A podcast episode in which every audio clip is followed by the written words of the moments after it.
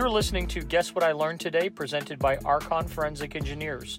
On today's episode, I have the president of Archon, uh, Sean Jay, on the podcast, and we uh, sit down and we talk about all the different parts and aspects of structural uh, and civil engineering.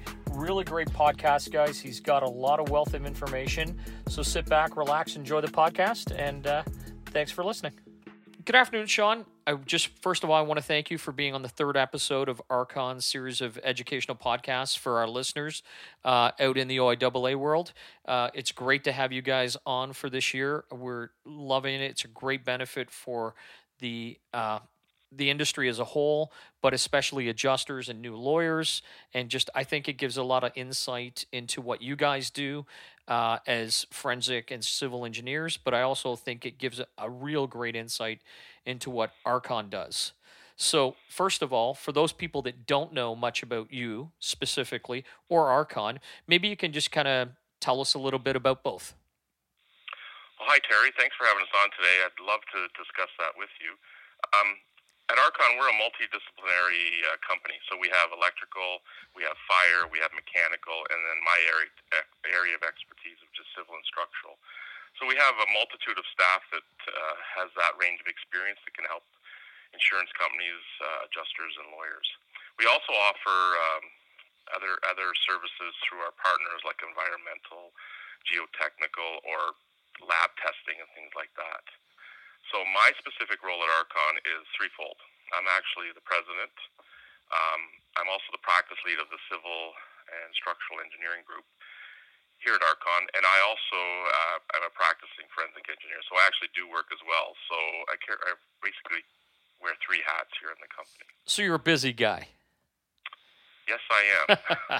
and things haven't really slowed down with the pandemic. They've just uh, they've just changed from what I see.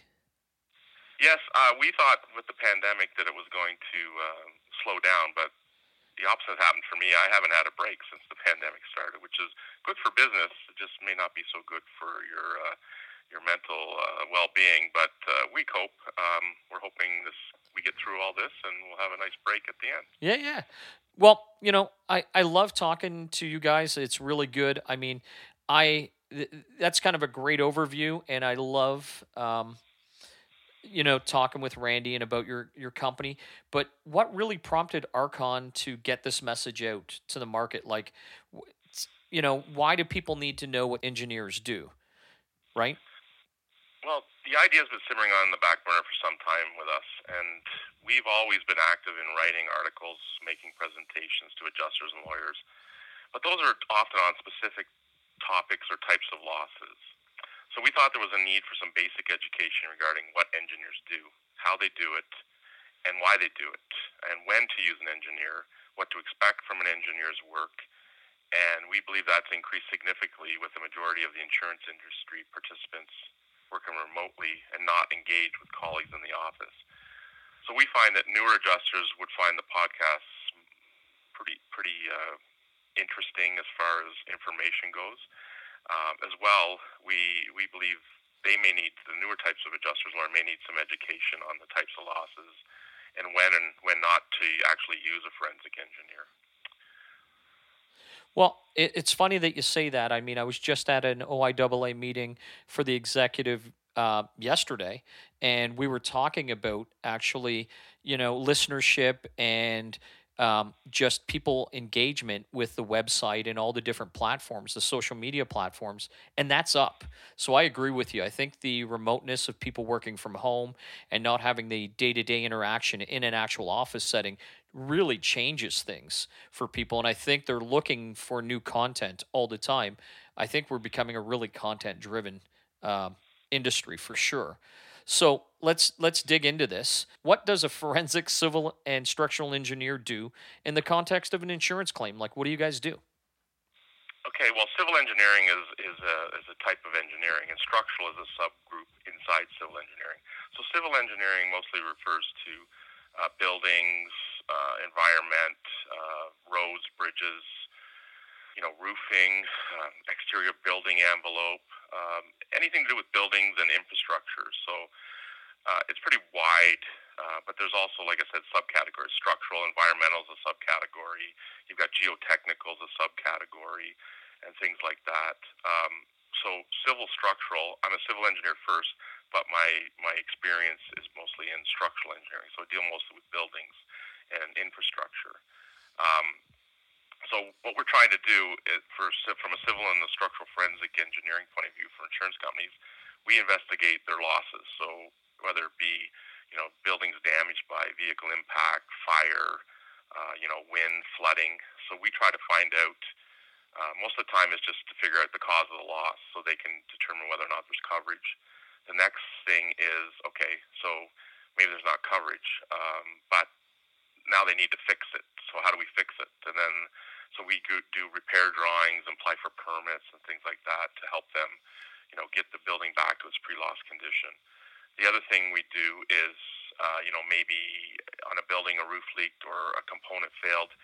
Uh, maybe somebody was negligent in installing something or doing something. So we also help on the subrogation side as far as determining the root cause to see, like I said before, whether it's co- a covered loss or whether or not maybe somebody did something and then maybe they'll subrogate for that loss. So we're, we're instrumental in determining what happened and whether or not um, it's a covered loss and whether or not they can subrogate the claim.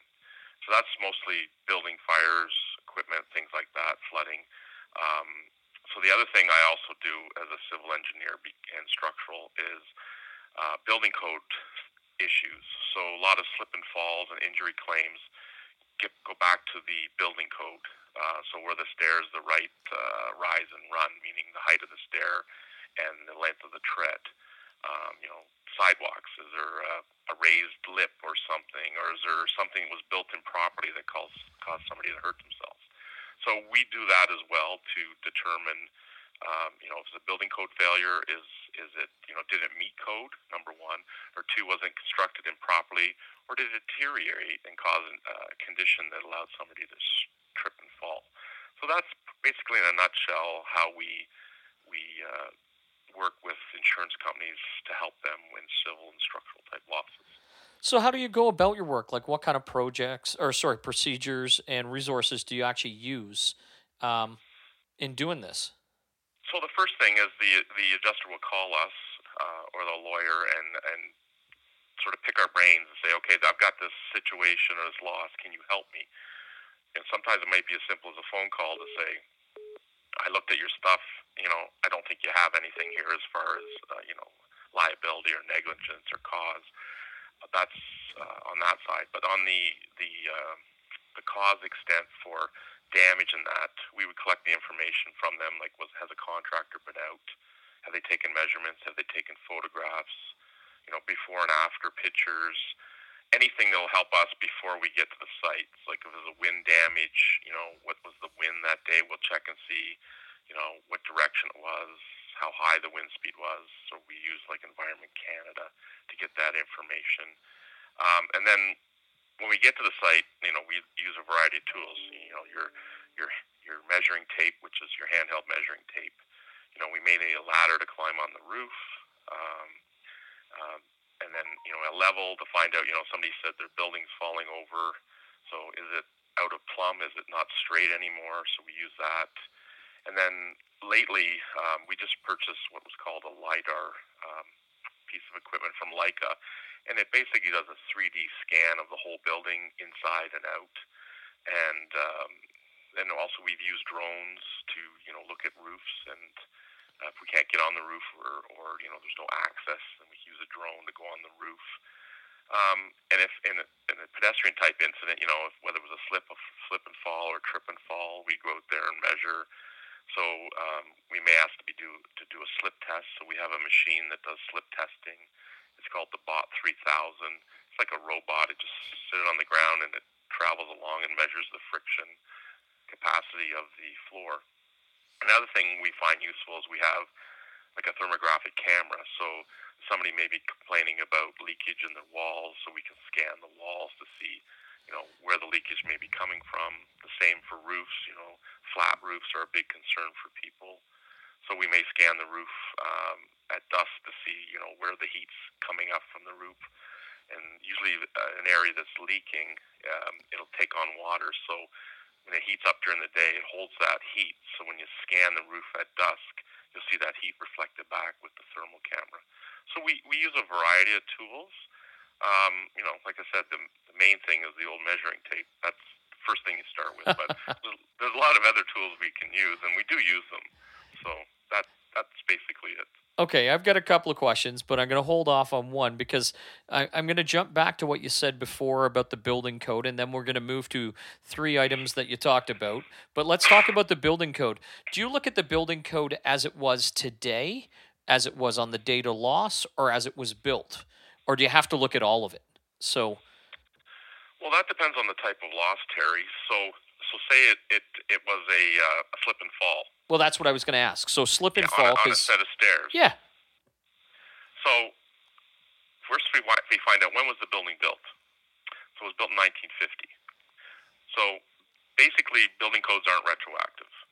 So if it was built in 1950 and nothing's been done to those stairs from 1950 to present date, you have to determine what was the condition requirements at the time of original construction. However, if somebody's gone in and renovate that building and have taken the stairs out and put new stairs in, then you have to figure out what was the code requirement at the time that was done. So you have to use that code. Sometimes we use current codes just to reinforce what's been done in the past or just to confirm, hey, you know, we can't find the old codes related to this, but guess what? It still meets current codes, so it's irrelevant. So those are the three scenarios okay. we deal with. All right. Well, that answers that for me. But let's let's move on to some of the things you mentioned here. You talked about lidar, you talked about drones, and you talked about uh, thermography cameras. Yep, um, yes. These these are pretty new tools, I guess, for structural engineers, right? Well, they've been around. You know, they're fairly new. I'd say in the last five years or so. I mean, uh, at one time people didn't use that. They used you know for roofs, you use cut tests or wall, cut tests. So that was the uh, standard a number of years ago. And as technology increases, they come up with these nice toys and gadgets that make life a little easier for people. And so you kind of have to try to keep up with that. Um, if you just show up with a knife to cut a hole in something and somebody's got a thermal camera, you look kind of antiquated. But sure. Uh, so you know you have to keep up with the times. Um, you know, it uh, it costs money to do that, and we have to budget for that. So we do it. Um, we just want to be, um, you know, on par with everybody else. Um, uh, it's not leading edge, but if everybody's using it, everybody should use it. So we uh, we go and we buy the tools as the times change and, and the technology changes. So we try to keep on top of things. So we try to make sure that we're up to date on our uh, on our technical equipment and that. And I'm assuming you're not just buying drones that you buy at Toys R Us, right? These are actually high end type drones, right? They're just not well, they're not high end drones. They're a drone that has camera capabilities, and you have uh, remote camera and things like that. So the the drone is a, a little bit more expensive than what you'd buy at uh, at uh, Toys R Us, but it's a similar concept. It's just it has more gadgets for us to use. Yeah, and so, and is that the same with your la- your lidar? Well, the lidar is it's another tool. So basically, it's a 3D. It sends a laser around a 3D laser around a room and it can capture every detail of that room. And then later you can scale it off. So you don't have to, you know, go measure every detail and take every detail down. It's almost like a, a, 3D picture at the end. You can walk through it. Uh, you can pick off measurements wherever you want. So it's just it's a likeness of the room you're standing in. So it's almost like you know those video games where you walk into rooms and you can do all kinds of. It's the same idea, except it's just a little thing you put on a tripod and it spins around a laser and it measures millions and millions of points around the room. And what it does is it captures everything. So if you go and look at it on the computer, it's as if you're standing in the room, but the room may have been 10,000 miles away and you just were given a picture of the room in, in the uh, 3D model. So we can do a walkthrough. So if we can do a whole house, a whole building, so you can walk from room to room to room.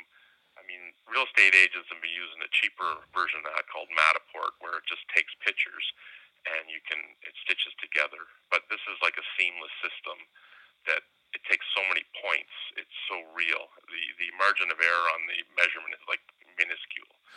So it's very high tech and it's uh, very expensive. But we felt the need to get it um, to help service our clients better. Um, it helps with uh, with um, you know measuring for reconstruction and things like that. Where you, you know if you measure by hand, you may misread a measurement or you may not take the proper measurement. You go, oh, I got to go back to the site. You know that costs more for the client. Um, so this is all encompassing. We capture everything and then we we can basically go through and look at it, pick off measurements we need, make floor plans, uh, 3D renderings, anything. It's very powerful. Can it be used outside, Sean? Yes, it can. Um, you can use it outside as well, um, and we've done that. So we've taken elevations of buildings. You know, you can do topography for uh, you know grounds and things like that. So it's it's a pretty versatile piece of equipment. Well, the, the reason I'm asking is is it similar to what the police would refer to as a total station for when they're doing an accident reconstruction? No, the total station is a survey equipment. So the total station it measures points in space, singular points. So it doesn't it doesn't give you a 3D model. So we have a total station here that we use for accident reconstruction and that just gives you uh, you have to hold a survey rod and measure from the machinery to the rod. Or you can have a robotic station where you set up the station and you run around with the rod and it takes measurements.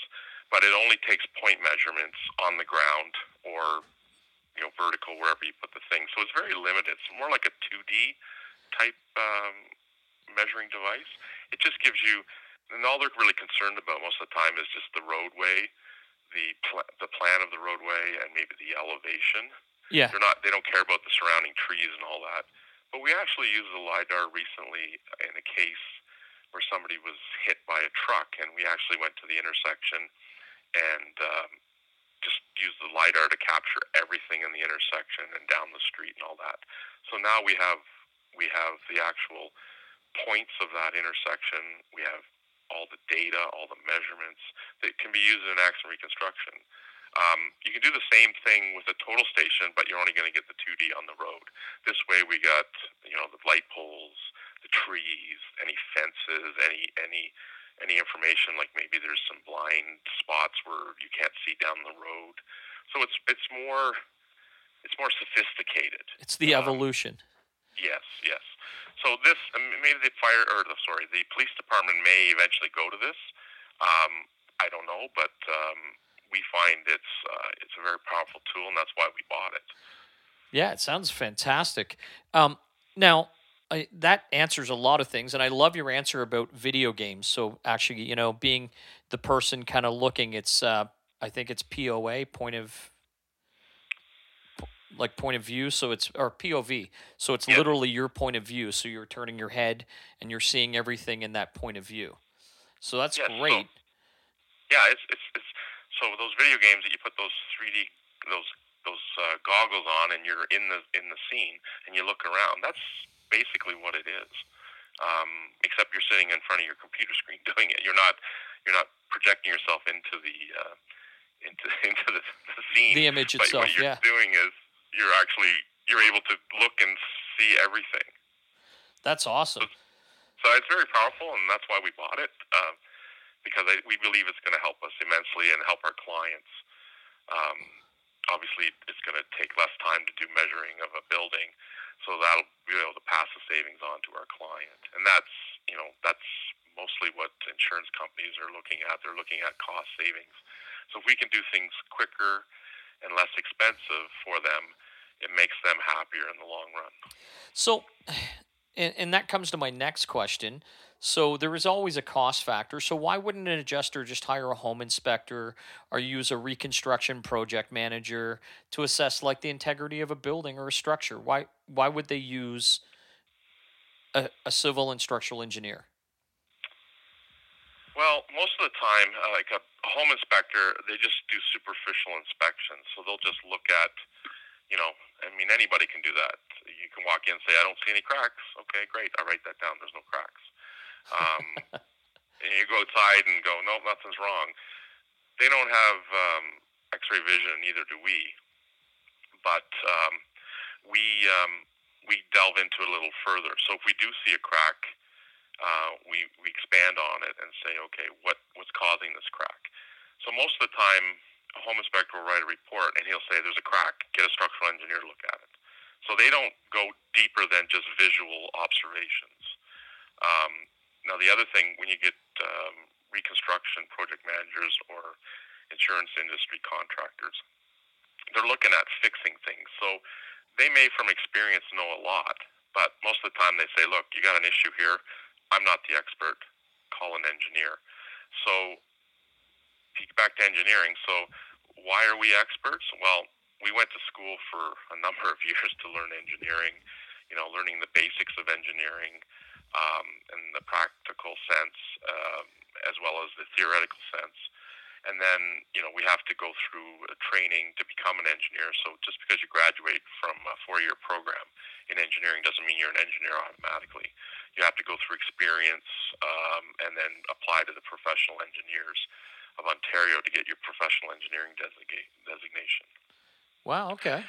And as engineers, we're held to a high standard. So, um, and that's why we have professional liability insurance because if we make a mistake, you know, it causes, uh, you know, a failure or a loss to somebody because of our lack of, of knowledge and or uh, our, our, an opinion we give that may be wrong, then that protects sort of the public against, um, you know, shoddy people that that you know just give uh, cause assessments. Oh, it's caused by this, without going any deeper into why it's co- what what caused it. So that's why we carry professional liability, and we focus on um, failures related to the insurance claims. And um, so for civil and structural, that's like I said before, that's buildings. So anything related to buildings, structures, infrastructure, that's sort of what we deal with. Um, and and one other thing that engineers have that most professionals don't, unless you're a lawyer or an accountant or doctor, is we have uh, what's called uh, professional responsibility or an ethical responsibility. So if we find an unsafe condition in a house, we can't ignore it and just go on with our business and walk away. We have a duty as a professional engineer to notify either the owner, you know, the building department or somebody that, you know, you got a situation that hey, your house could collapse, your building could collapse, somebody could get hurt. Um, so we have a professional obligation and, a, and an ethical obligation to, you know, tell people this. So that's in a nutshell why you know professional engineers um, are, are preferred when you're doing this type of work. You know, we carry the liability insurance. We're professional. We're ethical. Not to say that other people aren't, but their experience is sort of superficial. They can't go in depth into specific things. They can give you an off the cuff uh, opinion, but they'll say, well, if you want a deeper opinion, go hire an engineer. So I find that with home inspectors and insurance contractors, they'll give what, based on their industry experience, what they think, but then they can't go any deeper than that. So what they'll say is, well, you better hire an engineer if you want to know more. And we find that a lot that, you know, we're referred to um, by contractors that say, you know what, I gave them my sort of off the cuff opinion, but they want, you know, a deeper uh, explanation of this, so we've recommended you. So that's what we do. Their two dollar opinion. Or ten cents, whatever you yeah. want. well, I always I had a friend that always said, uh, "I'll give you a two dollar opinion." I go, "Why two dollars?" He goes, "Well, that'll buy you that and a cup of coffee." Yep. Doesn't even do that anymore. no. It's so, a ten dollar opinion now. Yeah. So okay, so that makes sense. But I'm assuming not every property claim or every slip and fall requires an engineer when should a claims professional engage an engineer? Well, that that's a good question, Terry, because we have people that call us and they relay. So there'll be an adjuster, um, a lawyer. They'll call me and say, "I've got this situation." So you say, "Okay, tell me more." So they tell you what they have, and, and you know, I think I need an engineer, but I have this situation. You know, can you help me? I'm looking for this. So most of the time, um, you know, we welcome people calling us because not every time you need an engineer. Um, so they'll call you and give you the scenario of what they're dealing with, and sometimes just listening to what they say, you can give almost give an opinion over the phone sometimes, or you say this is what I would do, but you know you may not find anything. So do you really want to spend the money on an engineer to do an investigation, which, based on your explanation to me, is not going to warrant any any usable information that's going to forward your your uh, claim. So we can triage it for them. So either through myself, and structural, or our project coordinator, or other structural uh, staff members, we can provide advice and guidance to them right from the start. So, like this week, I had a call from a lawyer, and she said, "Oh, I need an expert in, you know, corrosion of manhole covers." Well, there's no such thing as an expert in, co- in corrosion of manhole covers, but there's metallurgists. Yeah. There's also civil engineers that deal with, you know, roadways and sidewalks. So between the two, we could probably help her with why did it corrode and was it installed properly.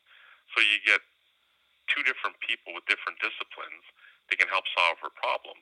But after speaking with her, um, you know, I give her some ideas like this is where you could go, but you have to decide. You know, we love to take your assignment and love to take your money, and at the end, maybe be no further ahead. But here's where we would go, and this is what I would do. And then you got to decide if that's going to help you or not. So if it does help you, then call us back and we'll help you. If not, then you know, at least you know you've got some uh, your two dollar advice uh, for free. Um, so we, we tend to do that with all of our clients. We we encourage them to call in. Um, they may not know they need an engineer, or they may say, "Hey, I don't know if I need an engineer on this claim. Let me explain it to you. You know, what can you do for me, or is there anything that can be done?" And nine out of ten times, yeah, we could probably do something. But there's the one out of ten where we say, you know what, you know, you're probably not going to get any more information by hiring us. We can do the legwork, but we don't anticipate we're going to come up with anything better than you already have. So why spend the money? Um, but if you want to, we'll be more than happy to help you. And uh, they they say, okay, we'll check with my principal and we'll get back to you. Sometimes they call back and say my principal wants to proceed, and other times they say, sorry, that was enough information. You go, great, okay, we'll catch you on the next one then. So when an adjuster or a lawyer or an insurance professional in some degree engages um, Archon, what outcomes can they expect and not expect? Like, can you give me a little bit further in that information? Well, it depends on what they're looking for. I mean, if if they call us and and say, you know, I have this loss, I want to know what caused it. Well, you can't determine what caused it until you delve into the investigation. Um, and most of the time when we do the investigation, you know, you can't be 100% positive certain things. So uh, sometimes it's a possibility, but other times, you know, when you're dealing with legal situations, I go on the basis of, of um, you know, the balance of probabilities, so greater than 51%. So if you're in a civil court and you come up with a cause of a loss, you can't just say, oh, this is a possible cause. Well, possible is yeah, well, it's possible a meteorite could hit me tomorrow, um, but that's not probable. So we deal more on probabilities than we do possibilities. So we try to get to the root cause of of the the matter and say, okay, what's the on the balance of probabilities, what caused this loss to occur, and we can give our client that information. Now, sometimes in the fire field, it's undetermined, so there's no balance of probability there. So you just say, we couldn't find it. Not to say that there wasn't a cause, it just wasn't readily visible or definable or determinable. So that's from the fire point of view. From a civil structural point of view, you know, building collapses. Well, where do you start? You know, underneath that rubble, there's there's a potential cause. So sometimes you'll sit there, and I've had this where we just slowly pick the building off until we get to the bottom. We look at the members. Is that bent because of the collapse, or was it a cause of the collapse? So you meticulously go through things to try to find the root cause, and sometimes you don't, and sometimes you find the uh, the needle in a haystack or the smoking gun, um, and th- those are very pleasurable moments because you know eureka, I found it, um, and then then you have other engineers will go in and they'll either agree with you or disagree with you. So then that's where the balance of probability comes in. So you may see two potential areas of, of collapse but what's what you know what what occurred first to cause the building to come down, or was it a result of the building collapse? So you have to wade through all that. So, um, so but when it comes to reconstruction, it's it's pretty clear. We we know the building's damaged and we know how to fix it. Uh, so cause investigations are different than reconstruction. So the cause, like I said, we go and try to figure the root cause, and sometimes we can, and sometimes we can't. And then, like it, like we discussed previously, if we find the root cause, is that a design defect? Is that a construction defect? Or is it a material failure? Or did somebody alter something that caused a weakness in the structure that uh, it became overloaded? Maybe too much snow, too much wind, and or it's dilapidated to the point that it was going to blow over anyways before the wind even came. Um, so things like that, we those those are the cause investigations we do for our clients. But on the reconstruction side, we know we know what the damage is. We know how to fix it. So then what we do is we spend the time, um, you know, doing the drawings. So that's where the lidar comes in. Is you know it, it gets us a footprint of the whole building. It gives us elevations. It gives us that. It helps us sort of get the information we need to reconstruct the building quicker than going out and measuring it by hand. So we use that to help us with our CAD drawings, and then we specify, you know, what needs to be fixed. Now, when you come to reconstruction, there could be some delays. Um, you know, doing the drawings are one thing that could take a few weeks, but then we have to deal with the municipal government, so the building departments. Some building departments are better than others. Some you put your permit in, you get it back in a week. Others, you know, could be a month, uh, whether it's residential or commercial. And we're constantly, um, you know, fighting with them to, you know, issue it fast so that we can, so the client can get on with the repairs through their through their insurance vendor or their contractor vendor. Um, so I'm going to ask you just and stop you there because I have a question and I don't want to forget it. Whose requirement it is, or whose job is it to get the permit or pull the permit for the job? Is it you guys? Is it the contractor? Um, is it the insured? Who who actually takes control of that? Anybody can do it. The insured can do it. The contractor can do it, or we can do it. However, in the past, the insurance companies used to ask the contractor to do it, and what would happen is the contractor would go to the building department, throw the drawings down, and they'd ask them a million questions, and they didn't have the answers. So they couldn't apply for the permit. So they said, you know what? It's better you talk to the engineer, so because he knows all the answers to the questions they have yeah. or the requirements to apply for the permit. So it's better for them to do it. So although the contractors some do it and some like to do it, others just say, you know what, I don't want to be involved in this because I'm, I've got to go there three times to get the information. And because we've been doing this for a number of years, we sort of anticipate what they want But the problem is they always ask for something additional that you can't anticipate sometimes. So it takes time and effort to do that, and it increases obviously the time and cost. Now the homeowner they could take the permit drawings and go apply for the permit on their own as well, but they may have some questions as well. So we've been found over the years that the insurance company just says you apply for the permit. So we apply for it. We do all the legwork, take the drawings, answer all the questions. The problem with you know at one time when I, I started this, you wrote a, a one-page letter said I need to replace three joists on the second floor, and they say, okay, here's your permit. Now it's become um, not only do I need a plan of the second floor, they also want a plan of the first floor. Oh, and they also want a site plan to show where the boundaries are, how close the building is to the property, wow. and they want elevations. And I'm, I'm like, why do you need all that? I'm telling you, there's three joists damaged. Just fix them. So it's evolved from a simple exercise to a bureaucratic exercise over the years. And sort of, we sort of wade through that bureaucratic stuff that contractors either can't do or don't like to do, and homeowners, unless they're a very type A personality who wants to take on the job, uh, they defer to us to do all that stuff for them. And like I said, although we've been doing it a number of years, it always surprises me some of the requests I get from the building department on, hey, I need this. And you're like, what does that have to do with this Any, anyway? Yeah, just weird stuff. But uh, but what I, I want the listeners to really understand from what you're saying is you guys are full service. You're just not making drawings or making reports and stepping back. You're seeing this project through to the end if that's what's required, right? Yeah. So what we what we also do is so we'll apply for the permit, and then other things we do is depending on the building department. Some building departments, whether they're small town or large city they may not need uh, an inspection by us while the work's being done. and they do take care of it all themselves. That, that's usually smaller municipalities. The bigger municipalities like Toronto, Mississauga, they want you to come and look at it and sign off on it and provide a general review letter at the end to say that I saw the construction is in general conformance with the drawings. So they, even though they take permit fees, they want to absolve themselves of any responsibility for the finished product. So they tend to ask for this, but smaller municipalities they just do it on their own. Okay. But, but we're there to help the client or any any um, hiccups they may have. Um, but that's what we find with larger municipalities want to shift the liability to the engineer. Smaller municipalities they got nothing to do, so they they just like to take the job and go do their inspections. The only they'll only call you on a rare occasion if they have a question about some detail you put on a drawing.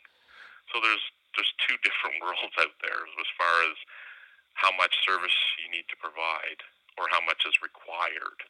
Uh, so if it's required by the building department for us to do this, then we offer that to our client, and our client uh, will pay for that. On other cases, it's like we don't need to be involved, but if you want us to be involved, we will. So it, all depends on who you get um, with respect to the municipality.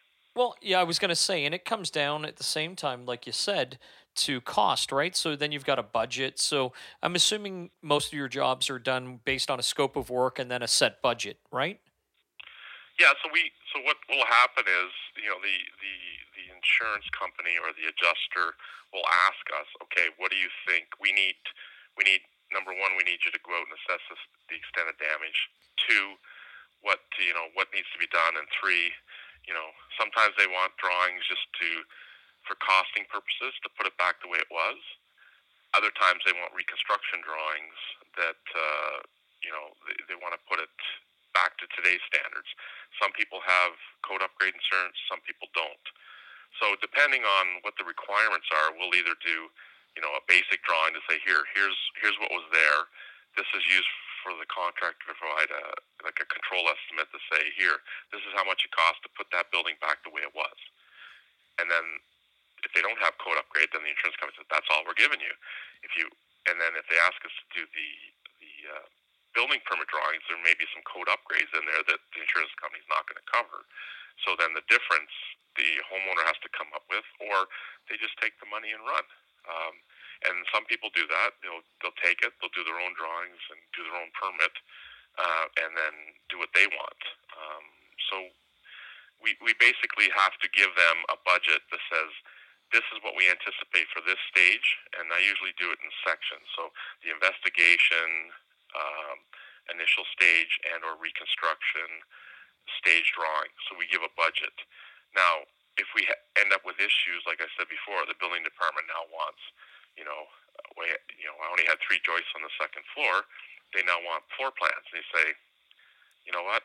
I don't think it's needed. I think it's pretty basic, but they want it. Now we have to increase the budget to do what they want. I mean, we've dealt with them over and over again, and we try to fight them. And it's, it's you ever try to fight City Hall? It's, yeah, yeah. It's, it's, it's hard. So we try to, you know, we won't just blindly say, okay, do this.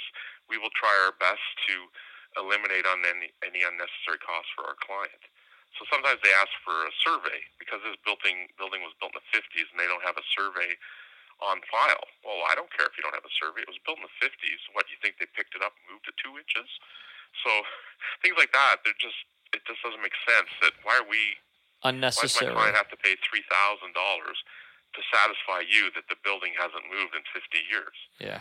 That's because they want something on file. So things like that, we fight it and we go to the managers and things like that. But at the end of the day, sometimes we get uh, you know vetoed, and it's just like, okay, we go back to our clients, say we tried our best. You know, this is what they want. What do you want us to do? You know, here's the added cost to do all this. I know it should we shouldn't have to pay this, but if you want to move forward with this, we have to we have to bite the bullet and do it. Yeah, it's um, kind of the end of the day. Sometimes it's just easier to to pay it and move on. Yeah, I mean, we fight it every. I mean, I've been fighting the building department for years. I mean, you know, especially if they're not going to give you a permit, right? Yeah, that's it. You won't get right? a permit unless you adhere to their requirements. Yeah. So, Problem is that counter staff doesn't always know.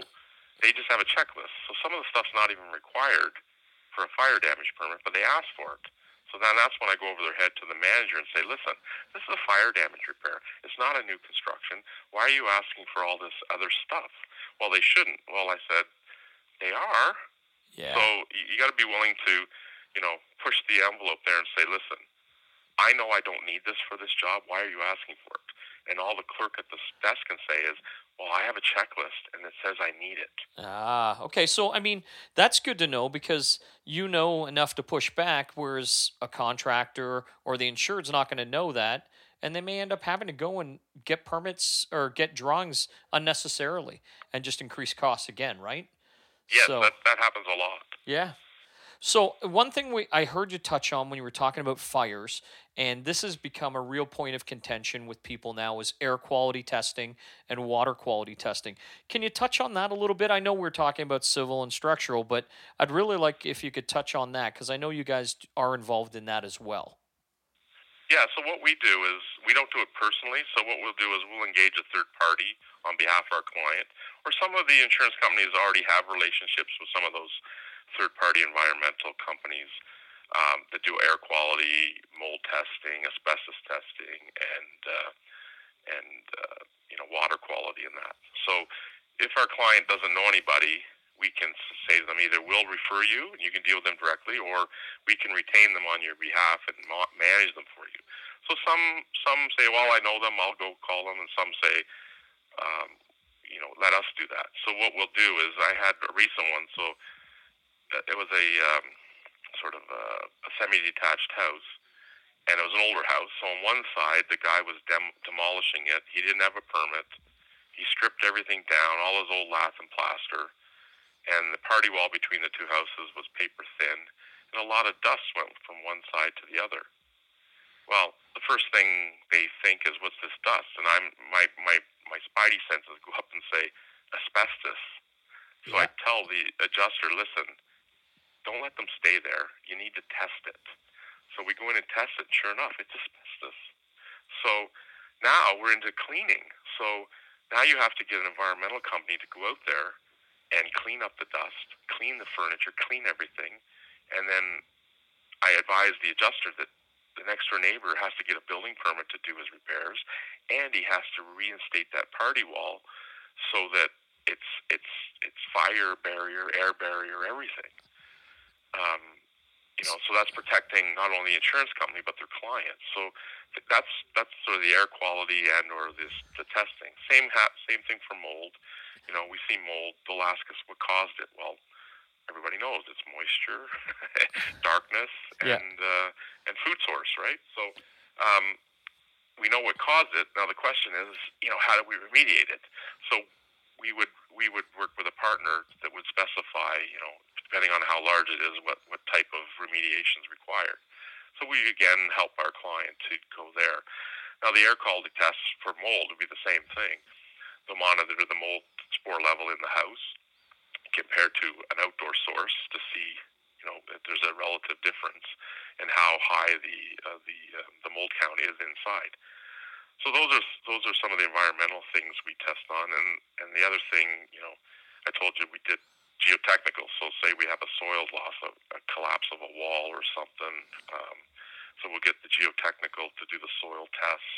Um, you know, if we're doing reconstruction on a commercial building, we may need concrete tests uh, as the new concrete goes in.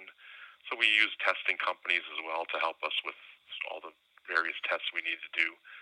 Um, so I, that's I think that covers most of it. Any other questions? No, I think that's great. I think it's a lot, and I think adjusters, lawyers, and whoever else been listening uh, have got a real earful today. I mean, that really takes me from A to Z on what you guys do with regards to the civil and structural piece. Um, thanks a lot. I mean, that's great. Okay, Kerry. Well, thanks for having us, and um, enjoy the rest of your day. Yeah, you as well. Thanks. Thanks, Terry.